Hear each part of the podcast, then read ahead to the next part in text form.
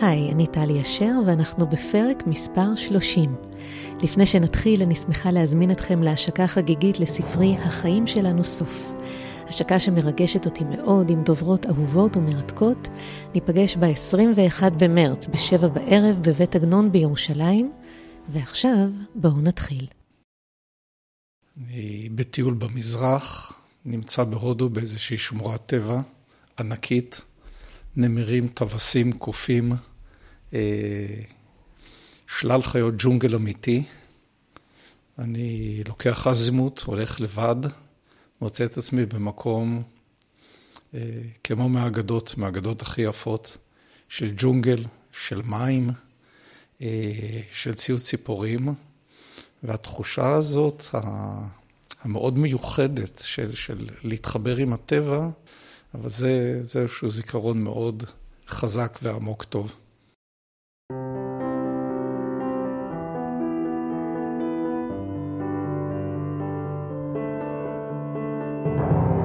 שלום, אני טלי אשר, ואתם על מי רוצה נס, פודקאסט שנועד להכיר לכם מקרוב את החיים לצד התמודדות נפשית.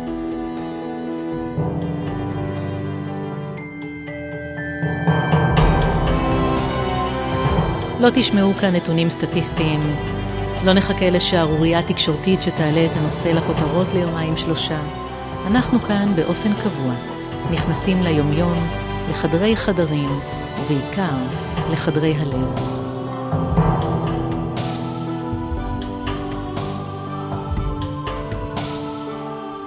איתן מאירי הוא פסיכולוג תעסוקתי וארגוני, ומחבר הספר התעמרות בעבודה. הוא אוהב הרמוניה, לא מוכן לשאת חוסר צדק כלפי אחרים, ומאמין בכך שגם המטפל יכול להביא את פגיעותו שלו לחדר הטיפולים. היי איתן. היי. מה הקשר שלך לעולם ההתמודדויות הנפשיות? אמ, אני פסיכולוג, אני תרפיסט. ההתמקדות שלי בעשור האחרון וקצת יותר זה בטיפול באנשים שנפגעו רגשית, נפשית ופיזית כתוצאה מהתעמרויות והתנכלויות בעולם העבודה. איך הגעת לנושא הזה? אני חושב שהנושא הזה איכשהו הגיע אליי, כלומר לא חיפשתי אותו, אבל במסגרת עבודה שלי כיועץ בארגונים, אה, נתקלתי לא פעם בתופעת צדיק ורע לו, רשע וטוב לו. זאת אומרת, ראיתי בארגונים אה, מנהלים שלהערכתי אה, ההתנהגות הניהולית והמנהיגותית המנהיגותית שלהם הייתה נוראית, הרבה פעמים גם פתולוגית. וראיתי עובדים טובים ומסורים, שראיתי שם את, את uh, תסמונת סטוקהולם ואת תסמונת האישה המוכה, ותהיתי איך הדברים האלה יכולים לקרות. וראיתי שבעולם קוראים לזה בהרבה שמות, bullying, harassment, incivility. ובעצם אחד הדברים הראשונים שהייתי צריך לעשות, אחרי שזיהיתי את התופעה והבנתי את המאפיינים שלה וזה התחבר לי לדברים, זה לתת לה שם. שזה אחד הדברים היותר חשובים שצריך לעשות כדי שתופעה תקבל הכרה. ומאז נתבע המונח התעמרות בעבודה. בעצם, כן. אני זוכר שבהרצאות הראשונות שלי, שהזמינו אותי, אז המילה התעמרות עוד לא הייתה שגורה כל כך, ואז פעם אחת הזמינו אותי להרצאה על התערמות בעבודה. ופעם אחת הזמינו אותי להרצאה על התעברות בעבודה, והייתי צריך לפני, להתנצל לפני אנשים שאני לא אעסוק בנושא פריון. אמ, ו- ועם הזמן זה באמת הפך למושג שיותר ויותר אנשים מכירים אותו, רבים מכירים אותו, ועדיין הרבה מאוד אנשים, נגיד כך, יש יותר אנשים, גם אלה שחווים התעמרות, שהם לא יודעים. שלא מבינים מה כן. הם עוברים, לא יודעים מה הם עוברים. ו- ולכן ההתחלה הייתה קודם כל קטע של הניימינג, של כן, השיום. כן, בהחלט. אני חושבת, אה, אפרופו סיכול אותיות, שההבדל בין התרעמות בעבודה להתעמרות בעבודה, אתה כותב אה, בספרך, שהוא נקרא התעמרות בעבודה, הצקה, התנכלות, התעללות פסיכולוגית. אמ, ההבדל הוא שלא מדובר במנהלת שמדי פעם כועסת, אה, אני יודעת, יש דדליין ולא עומדים בו, או יש איזה ביקור מלחיץ, או לא מדובר במשהו נקודתי, שבוא נגיד לכל אדם יש אה, רגעי רתחה. לא מדובר בהתרעמות אה, נקודתית או רגעית, אלא באמת בהצקה ממושכת, מתנכלת, שנועדה להרע.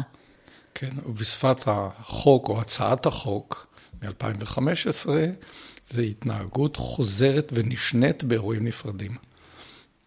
כלומר, אני בהחלט מבדיל ו- ועובד עם ארגונים כדי שהם יבדילו בין התנהגות דורשנית להתנהגות דורסנית. כן. התנהגות דורשנית היא רצויה, היא מצופה. אנחנו כולנו, אנחנו לא בקייטנה. אגב, גם בקייטנה יש חוקים. Mm. ואנחנו מצופים לעמוד בלוחות זמנים, בתפוקות, בבטיחות, בהמון דברים. וצריך לדרוש. אבל לדרוס, אין לו שום קשר ללדרוש. אחד הדברים המעניינים שקראתי אצלך, זה שקהל היעד, מי שבדרך כלל נפגע מהמנהל או המנהלת המתעמרים, אלה דווקא העובדים המסורים, הנוטים לשיתופי פעולה, האינטליגנטים, אלה שאולי, אולי אה, זורים איזושהי תחושת איום בפני המנהלים. כלומר, זה לא שיש עובד בלתי נסבל, רשלן, אה, לא קומוניקטיבי, ונטפלים אליו. לא, זה הפוך. זה הפוך, זאת אומרת, התפיסה שהעובדים החלשים ביותר והגרועים ביותר חשופים להתעמרות היא שגויה. בפועל, ו- ו- ואחרי מספר ארבע ספרתי של מטופלים, אני גם רואה את זה לא רק מהספרות המחקרית, אלא ממה שקורה אצלי בשטח. בקליניקה. Okay. כן. אנשים טובים, איכותיים, מסורים, אכפתיים. אה, וזה אה, מתחבר לי לאמירה של הנרי ברקסון, זוכה פרס נובל, שאמר שהעין לא יכולה לראות את מה שהשכל לא מסוגל להבין או לתפוס. כלומר, אדם נורמטיבי, איכותי, שאכפת לו מהעבודה ואכפת לו לעשות את העבודה שלו בצורה טובה, אה, מתקשה לפעמים להבין שיכול להיות שיש מישהו שהוא בדיוק ההפך ממנו, שהוא מניפולטיבי, שיש בו אלמנטים פסיכופטיים או סוציופטיים בחלק מהמקרים, או נרקסיסט, ו...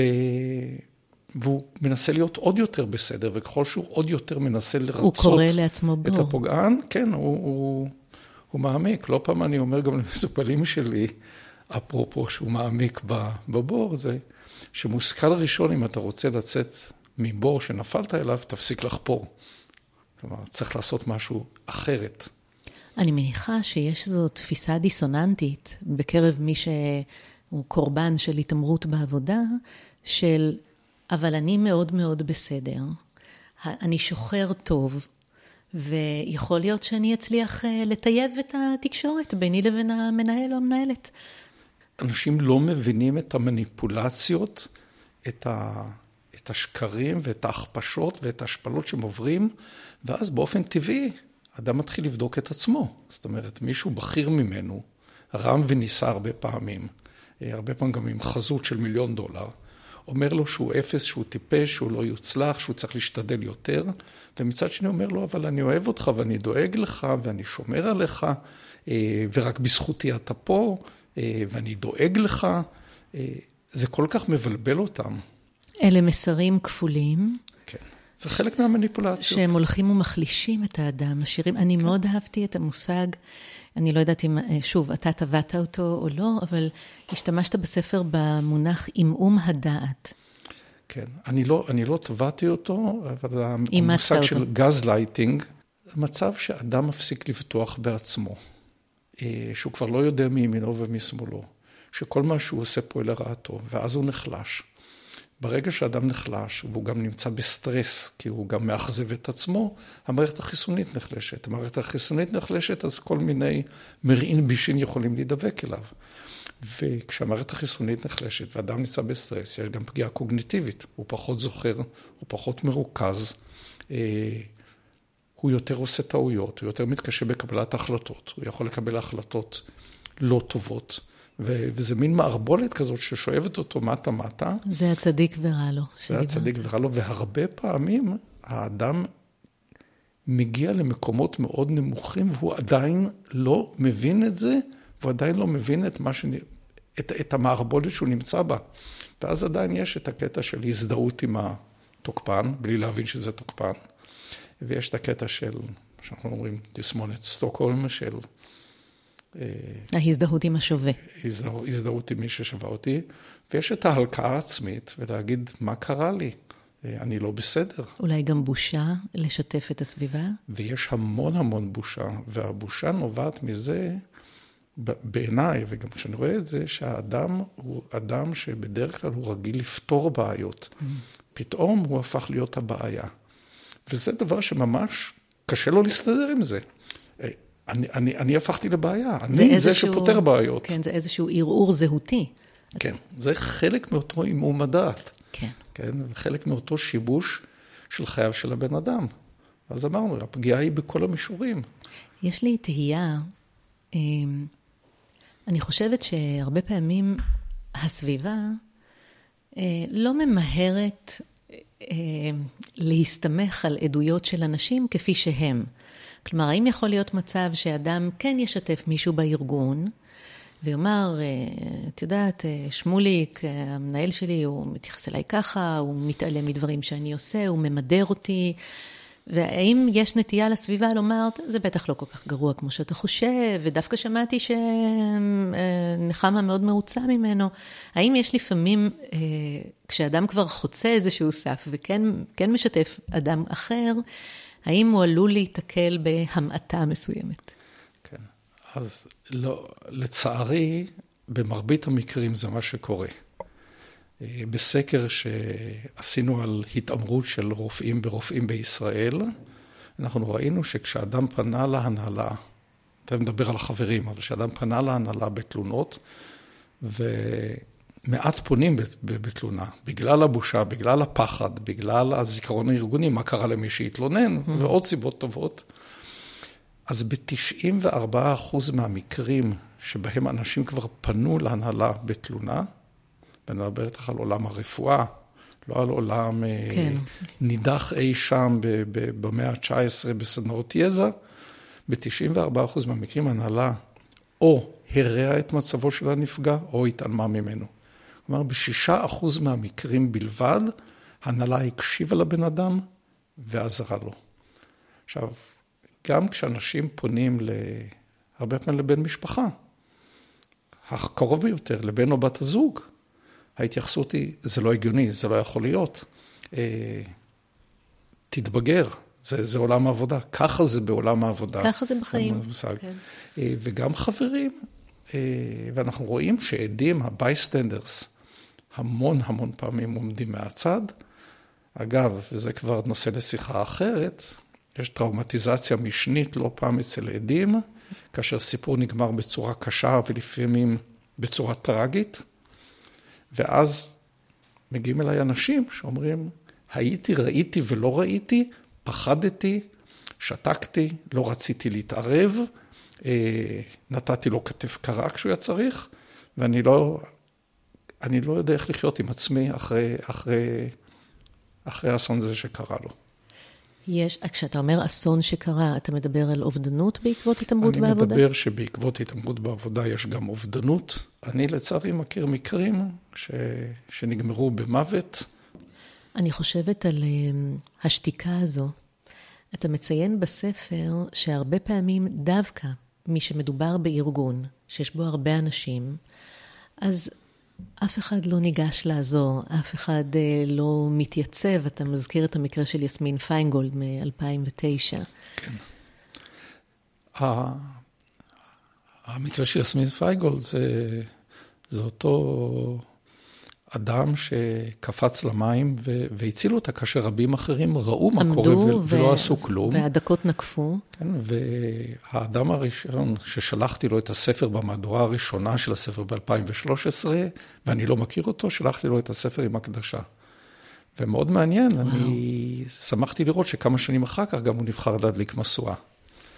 אה, אבל אנשים, אנשים מפחדים, אנשים נרתעים.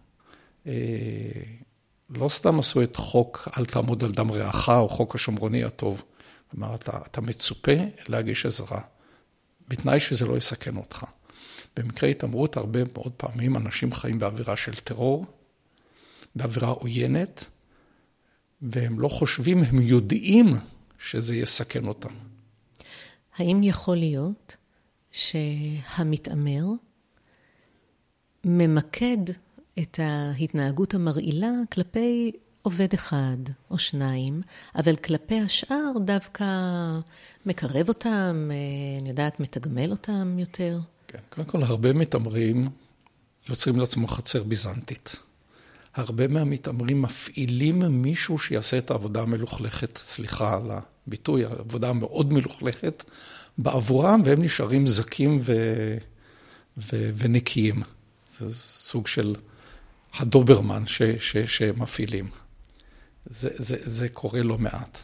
עכשיו, אחד מהסימנים, גם כשאני נניח עושה בדיקה בארגון שביקש ממני לבדוק האם זאת התעמרות או לא התעמרות, כלומר, כדי שחלילה לא נאשים לשווא מישהו, ויש האשמות שווא, אחד מהדברים שאני בודק, האם זה אירוע יחיד או אירוע שחוזר ונשנה. בדרך כלל, ברוב המקרים המתעמר התעמר בעבר והתעמר בעתיד, הוא אף פעם לא יפסיק עד שיפסיקו אותו. Mm-hmm. עכשיו, מתעמר יכול להתעמר באדם אחד כל פעם, ובדרך כלל מתעמר בממוצע תוך שישה שבועות אחרי שהוא פלט את הקורבן שלו, יש לו כבר קורבן חדש. כלומר, זה חלק ממבנה האישיות שלו. זה חלק צורך מ... פתולוגי שלו. זה, זה חלק מהצרכים הפתולוגיים שלו. אה, עכשיו, כאשר אני מזהה שמדובר בהתנהגות שמישהו חווה התעמרות, ומצד שני, לא לפני כן ולא אחרי כן, האדם שמואשם בהתעמרות התעמר, גם לא במקומות עבודה קודמים. אה, אז זה מעורר סימן שאלה, יכול להיות שיש כאן דינמיקה לא טובה, יכול להיות שיש גולגולת דקה, אה, יכול להיות שיש איזו רגישות, יכול להיות באמת אה, כימיה, כימיה לא טובה בין אנשים, יכול להיות שאדם שבאמת לא עושה את עבודתו כשורה, זה יכול להיות הרבה דברים, כן. אבל אני הרבה יותר זהיר אז, כי התעמרות מבחינתי, להגיד על מישהו שהוא מתעמר או מתעמר סדרתי, זה, זה סוג של הטלת כתם. כן. אה, כמו, כמו שמטילים כתם על הטרדה מינית, פדופיל, או, כן. או, או, או הטרדה מינית, כן. וצריך מאוד להיזהר בזה. אתה יכול להכניס אותי לאיזשהו תיאור ספציפי, מקרה שמדגים היטב את התופעה הזו? מדובר באחות טיפול נמרץ, אה, מאוד מקצועית, מאוד איכותית, מאוד מצליחה, מאוד אהודה, שעברה מבית חולים אחד לבית חולים אחר. ומתברר שהיא לא באה טוב לאחות שאחראית על הפגייה בבית חולים האחר. זה התחיל בזה שהיא מקבלת כמות בלתי הגיונית של פגים, כולל פגי טיפול נמרץ, לטיפולה, בעוד שהאחרות במשמרות מקבלות שליש ממנה. כשהיא שואלת את, האחות האחראית על המחלקה, אה, למה? אז היא אומרת, אני רוצה לראות איך את מתפקדת תחת לחץ. בדלק היא מתפקדת מצוין תחת לחץ. ואז פתאום הכרטיס חנייה לא עובד. לא ברור למה, כי לכולם הוא עבד. ופתאום הלוקר שלה, מישהו דחף איזה גפרור במנעול או משהו, לא, לא בדיוק ברור, והיא לא הצליחה לפתוח אותו. והיא באה למשמרת ומחמיצים לפנים. ו... והיא מגיעה אליי ו... ו... ולא מבינה מה קורה. אה, אז אמרתי לה, קודם תקראי את הספר. וכמה ימים אחר כך, זה מה שהיא סיפרה לי בשבוע לאחר מכן שנפגשנו, היא ברבע לאחת יוצאת לארוחת צהריים קלה, היא אמורה לחזור באחת, ביקשה מאחות אחרת בפגייה שתשגיח על הפגים שלה, אבל היא לא חוזרת באחת, היא חוזרת בשתי דקות לאחת. וממש כשהיא חוזרת, היא רואה את האחות האחראית ואת הסגנית שלה שועטות אל המחלקה וניגשות ישר לאינקובטור של אחד הפגים שבטיפולה. והאחות הראשית בוחשת קצת שם באינקובטור וצועקת, למה הוא מנותק מהמכשירים? כל פג, מי שלא ראה בטיפול נמרץ, מחובר ליצור קטן, חסר ישע, שמחובר לעשרות חוטים ולמכשירים. למה הוא מנותק מהמכשירים? אה, ואז האחות, שבחיים לא הרימה קול, וזה אולי חבל שהיא בחיים לא הרים הכל, אומרת, תפסתי זעם וצעקתי, מי נתקע את המכשירים? ואז הסגנית שלה התחילה לראות קצת ואמרה בקול די מרוסק, אני, אני ניתקתי. ואז היא אומרת לה, ולמה ניתקת? היא אומרת, כי, כי, כי הם צפצפו. והאחות הראשית אומרת, טוב, הבנו שלא יקרה שוב, בואי נלך. ולוקחת את הסגנית שלה ויוצאות בגאון מה, מהפגייה. כלומר, מה שהיה כאן, זה היו מוכנים לסכן פג, כדי, אין מילה אחרת, לתפור תיק. להפליל אותה. ל, ל, כן, להפליל את האחות. ולמה? כי זאת אחות עם תארים מתקדמים, הרבה יותר מאשר האחות האחראית, וזו אחות שגם בדלק נראית טוב, וזה כנראה, כנראה מאוד הפריע. וזה מדהים שהרבה פעמים התכונות הטובות של האנשים, זאת אומרת, אנשים שהם שומרים על עצמם, ובריאים, ואופטימיים, וחביבים, ותקשורתיים, דווקא הם נקלעים לסיטואציה הנוראית הזאת. אני חושבת מתוך כך, גם קראתי אצלך שאין פה הבדל מגדרי, כלומר גברים אה, מתעמרים ונשים מתעמרות, אבל גברים יותר בגברים ונשים יותר בנשים. נכון. כי מי שדומה לנו, יותר מעצבן אותנו. זה, זה אולי הפן המאיים. כן, מה שקרוב יותר מאיים. קרוב וטוב. אה, זה, זה... כן. ו- וכמובן, התכונות, התכונות, של ה... התכונות הטובות של, של הנפגעים, אה, זה תכונות שאין בפוגעים, וזה, פסיכולוגית זה מאיים עליהם. מה אתה מציע לאדם שמתחיל לחוש, או אולי ישמע אותנו, אולי יקרא את הספר, מתחיל להבין שאולי הוא לחוט באיזו סיטואציה ש... רק תלך ותידרדר כנראה, שהוא חווה איזו הקטנה, הוא חווה השפלה. מה אתה מציע לאדם כזה לעשות? קודם כל, אם, אם הוא מרגיש את זה, זה טוב. כי הרבה פעמים ההתעמרות נעשית בכל כך הרבה מניפולציות, סוג של חתול שמשחק בעכבר, שאדם שוקע לאט-לאט בלי להבין, קצת כמו הצפרדע במים החמים. מה שאני מציע לבן אדם זה קודם כל לאסוף חומר ולקרוא. זאת אומרת, להיכנס לאתרים על התעמרות, לקרוא את הספר להתעמרות, למרקר אותו. יש אה, ממש, אגב, ורק אני אגיד למאזינים, יש ממש שאלון שאתה מציע, שמאפשר לעשות מין אה, בחינה עצמית כזו. כן, יש שאלון שמאפשר בחינה עצמית, ו... ושוב, האם זה הגיוני? האם זה סביר? הדבר הנוסף הוא באמת להתייעץ, אבל להתייעץ עם מישהו שמכיר אותך, אה, שאתה מעריך את דעתו, ואתה יודע שגם אין לו ולא יכולה להיות איזושהי אג'נדה נסתרת, כן? אדם שאתה בוטח בו. אדם שאתה בוטח בו, וגם כאן, וגם כאן, אה, שווה לקבל second opinion ו-third opinion, וחשוב מאוד ללכת לבעל מקצוע. עכשיו, גם כשהולכים לבעלי מקצוע, אז יכול להיות שאדם הולך לרופא, והרופא לא מבין על מה מדובר, לצערי. אה, יכול להיות שאדם הולך לפסיכולוג או עובד סוציאלי קליני, ו- ו- ויותר מפעם אחת יושב האדם אצל הפסיכולוג, פסיכולוג טוב, ומספר לו, בגדול זה נשמע לפסיכולוג כמו עשו לי, שתו לי, אכלו לי. Mm. ואחרי שהוא שופך את ליבו וגומר את קופסת הטישוז, אה, אז הפסיכולוג מסתכל עליו באמפתיה ואומר, טוב יוסי, ומה זה אומר עליך? בעצם זו חוויה בעצם, של זה, חוסר זה, תיקוף. זה, זה חוסר הבנה, זה כמו, אני משווה את זה שמישהי ירדה בשבע בערב לשפוך את הזבל ונאנסה. ואז אומרים, ומה זה אומר עלייך שאת יורדת בשבע בערב לשפוך את זה? זאת אומרת, זה ממש האשמת הקורבן. אין כאן סימטריה, זה האשמת הקורבן. ואגב, אנחנו רואים את זה גם, אם נתייחס לשאלה קודמת שלך לגבי השתיקות מסביב, אנחנו כולנו, רובנו, נגיד mm. כך, אה, מזדהים עם מי שדומה לנו, או עם מי שאנחנו רוצים להיות כמותו. Mm. עכשיו, אם יש לנו כאן את התוקפן, שהוא... בעמדת כוח? בעמדת כוח, והוא חזק, והוא מקושר, והוא, והוא יוזם את הדברים, והוא מוביל. ועל ידו יש מישהו שהוא פצוע ומסכן ו- וכאוב ולא מתפקד טוב. באופן טבעי, מרבית האנשים נמשכים לחזק יותר, למוכשר יותר, שהוא בטח גם טוב יותר, גם בעל יותר אמצעים, בעל יותר השפעה. אז אם מישהו בא ומספר לי, אני החברה עכשיו, הוא מספר לי ש, שזה מה שהוא חווה, התעללות ממוקדת, מכוונת, נמשכת בעבודה. מה התפקיד שלי כחברה שלו לעשות? התפקיד שלך כחברה זה קודם כל להקשיב, ולא באופן שיפוטי, ולהכיל. האדם הזה כבר חווה כנראה עד שהוא בא אלייך מספיק אנשים שמסביב לא האמינו לו, כולל שהוא בעצמו לא האמין לעצמו. בעצם לתקף לו את זה, שקורה כאן משהו לא נורמלי.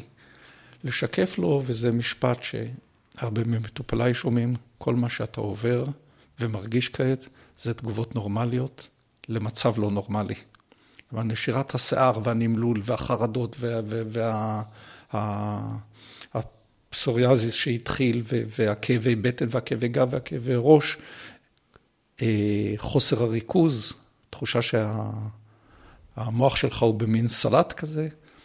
אה, תגובות נורמליות כשאדם נמצא במצב לא נורמלי. זאת אומרת, קודם כל לאשר לו את זה, להבין שהוא לא משוגע, שהוא בסדר, ולתת לו ה...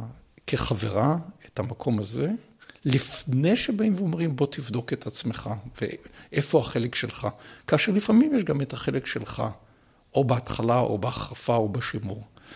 ובעצם אחר כך להפנות אותו לחומרים, שוב, תלוי באדם, יש מישהו שפחות קורא, שהוא יותר מקשיב, יש מישהו שישמע את הפודקאסט הזה, ואולי זה ישנה את חייו. אה, וזה להפנות אותו לעזרה מקצועית. והעזרה המקצועית בעצם תפתח את האפשרויות. זאת אומרת, לא איך לחיות בסבל, mm. אלא איך תחזיר את עצמך למי שהיית קודם. וחשוב לומר, אתה מדבר על תופעה מפושטת, על תופעה רחבה, אתה קורא לזה המגפה השקטה או המושתקת במקומות כן, עבודה. כן. אחד מכל שלושה עובדים יעבור במהלך הקריירה שלו התעמרות קשה. כלומר, שוב, כמו שדיברנו בהתחלה, לא אירוע חד פעמי, אלא בצורה חוזרת ונשנית לאורך זמן, אירוע שיפגע בו באופן דרמטי, שמישהו יפעיל את סמכותו אה, בצורה לא נכונה ולא בריאה ולא הוגנת, אה, ויערער את חייו ויפגע בו.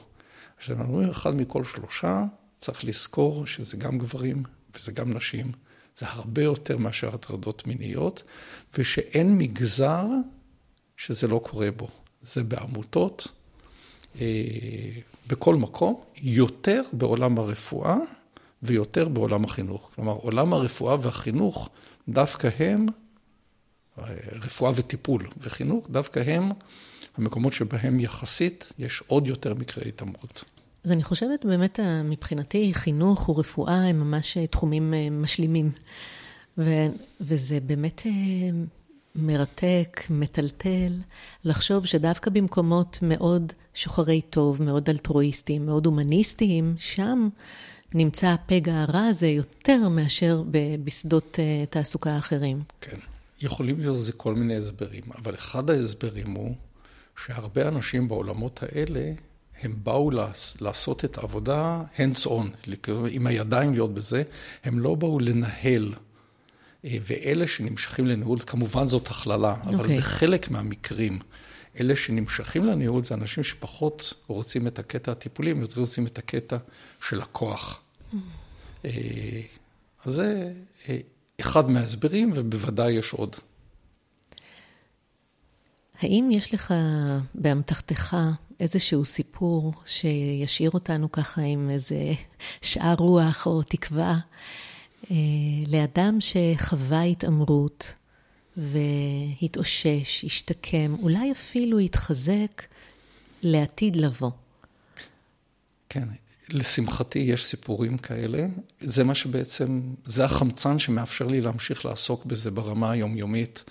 אה, מצב של, אה, אנחנו יודעים שאנשים שעוברים התעמרות, הרבה פעמים יש להם PTSD, פוסט-טראומה מורכבת, ויש ביטוי שאומר מ-PTSD, פוסט-טראומה סטרס דיסאורדר, ל-PTSG, Post-Traumatic Stress Growth, כלומר, צמיחה. לצמוח, או בשפה הציורית שלי, אני אומר לנפגעת, אכלת כל כך הרבה זבל,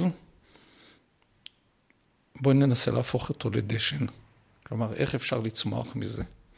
וזה בא בכל מיני צורות, לבוא לומר לבן אדם, אה, הנקמה הכי טובה שתיתן תהיה לא לפגוע בעצמך. הנקמה הכי טובה שלך תהיה לשגשג ולפרוח במקום אחר, שהם יראו מה הם הפסידו. כלומר, ללכת ולעשות, ו, ויש מקרים באמת של אנשים ש... שאני מצדיע להם ומחבק אותם, כי, כי זה לא אני עשיתי, זה הם עשו. אני הייתי שם ברגע הנכון, ו, ואולי הייתי הסטארטר, אבל הם היו המנוע. אה, ואז ש, מה קורה, אם אתה יכול לתת לי דוגמה? יצאו יותר חזקים, יותר בריאים, יותר עם חמלה, כי הם חוו את זה בעצמם, אה, ו, והחיים שלהם טובים. והשינוי, השינוי הנרטיב הזה, בפנים, שאני לא קורבן יותר, אני ניצול, אני עכשיו מציל את עצמי במקום הזה, מגיע לי ואני זכאי לחיים טובים ומלאים. אה, זה, זה המפתח. זה, זה, זה התמרה, התמרה נפלאה, וכשהיא קורית, אז באמת זה פשוט אושר גדול. אני קראתי שאחד הדברים שאתה מציע לאדם שכבר יודע שהוא נתון בתוך אה, סאגה של התעמרות, אה, הוא לתעד. כן, בהחלט. ואני שואלת, זה אולי במובן כי מאוד קשה להוכיח את זה, אתה הזכרת קודם חוויה מקבילה, נאמר, של נשים מוכות, אז mm. יש לעיתים התעללות כלפי נשים, כלפי בנות זוג, שהיא לא מלווה באלימות פיזית, ואז קשה מאוד להוכיח אותה, אבל היא יכולה להיות הרסנית לא פחות. כן. אני שואלת רגע מעבר לתיעוד, האם יש דברים נוספים שראית שאנשים שחווים את המצוקה הזו מנסים לעשות ונוחלים אה, חוסר הצלחה? או דברים אחרים שהם גם יכולים לעמוד לטובתם. כן, יש לי פרק בספר שנקרא טעויות שעושה הנפגע. ומרבית הנפגעים, ולא בגלל שהם טיפשים, דווקא בגלל שהם אנשים טובים, איכותיים, ואכפתיים ואיכותיים ומוסריים וערכיים, עושים אותם. כמו למשל, לפנות לאדם שפוגע בהם ולשוחח איתו. אם רק נשב ונדבר, הרי בסרטים ובסדרות זה עובד. כן, כן. אז uh, החיים הם לפעמים סרט אחר, כן. וכמו שכותב אחד מהמטופלים שלי, לא הבנתי שבשביל לנהל שיחה מלב אל לב, צריך שגם בצד השני יהיה לב. Mm. כן. וזה גם אחת הסיבות שאני אומר לאנשים שלמשל, אה, גישור זה כלי פנטסטי. לא במקרה וזה הזה. וזה לא הכלי במקרה הזה, שבא אדם אחד בידיים לא נקיות, במניפולטיביות ובערמומיות, אה, אז הכלי הזה לא יעבוד. אז אנשים עושים, אה, כן, עושים הרבה טעויות, כמו לפנות לממונה הישיר של, ה, של מי שפוגע בהם. אנשים פונים מוקדם מדי. הנושא של תיעוד חשוב לא רק בבוא היום כדי להוכיח ולהראות באונליין, ותיעוד זה גם הקלטות, וזה גם תיאורי אירוע. זה גם חשוב בקטע של ביבליותרפיה. זאת אומרת, יש משהו ברגע שאני כותב את הדברים, ואני יכול להסתכל עליהם מבחוץ, וזה הרבה פעמים גם משחרר, אז במקום שזה תקוע בי ופוגע בי ואוכל ומעכל אותי מבפנים. עצם הכתיבה אני, יש... אני מוציא בה. את זה החוצה, כן. כן. אני מוציא את זה החוצה ויכול איכשהו להסתכל ולהראות לאחרים, וזה מקבל איזשהו תוקף. מצד אחד את יכולה להיות uh, באותה מערכת, uh, דמות אחת שהיא דמות ניהולית מיטיבה, מצמיחה, דיאלוגית, ודמות אחרת שהיא באמת מאוימת, uh, אכזרית, uh, אגוצנטרית, מתעמרת. אבל אתה כן מציע um, לשפר את התרבות הארגונית, לבנות אותה כך שהיא תחולל תחושת מסוגלות עצמית גבוהה בקרב העובדים, תחושה של תקווה, תחושה של well-being, של שלומות. אז אני אשמח אם תגיד על זה כמה מילים. אני אגיד את זה בגדול, וזה לא הופך להיות פופולרי בקרב חבריי המנכ"לים, שככל שהניהול נאור ומתקדם יותר, יש פחות מקום להתעמרות. ככל שהניהול הוא ניהול של פעם, אה, וככל שהממשל התאגידי רע יותר וצולע יותר, יש יותר מקום להתעמרות. וארגון יכול, ארגונים בהחלט יכולים לייצר, יש מודלים לזה, אני עובד על זה עם ארגונים, וזו הצלחה גדולה שארגון משנה את פניו. ארגונים יכולים לייצר אפס סובלנות להתעמרות. וכאן, לפני שבאים להעצים את העובדים ולחזק אותם ולהגיד להם, תראו את הטוב, הארגון צריך להיות עם כלים לזהות מנהלים או אנשים בעמדות כוח שמתנהגים לא בסדר, גם אם זה לפני רמת התעמרות, לדעת או להסביר להם מה מותר ומה אסור, או לשחרר אותם מתפקידם ברגע שמדובר כאן על פתולוגיה. זה מתחיל מלמעלה. זה, זה מקרין על הארגון כולו. וגם השינוי צריך לבוא ולהתחיל מלמעלה. אה, כן, יש לי פה ושם מקומות שההנהלה עוצמת את עיניה, ואז הוועד מגדיל ראש ו... והוא מוביל את התהליך. כן. אני מוצא הרבה מאוד משמעות במה שאני עושה. זה, זה חסד גדול. לעשות משהו שהוא גדול ממני ושיש לו משמעות. תודה רבה. היה לי נורא כיף. תודה לך. תודה גדולה לאיתן מאירי. תודה לצחי אשר, שאחראי על הסאונד, ובאופן כללי על האהבה בחיי. תודה לכם על ההקשבה הנדיבה.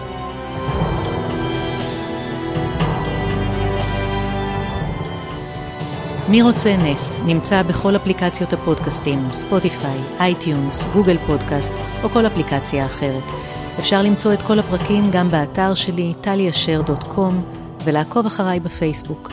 כדי להתארח בפודקאסט, להגיב או להמליץ על מישהו אחר, שילחו לי הודעה באתר. ועד הפעם הבאה, שיהיה לכם ולכן כמה שיותר נס.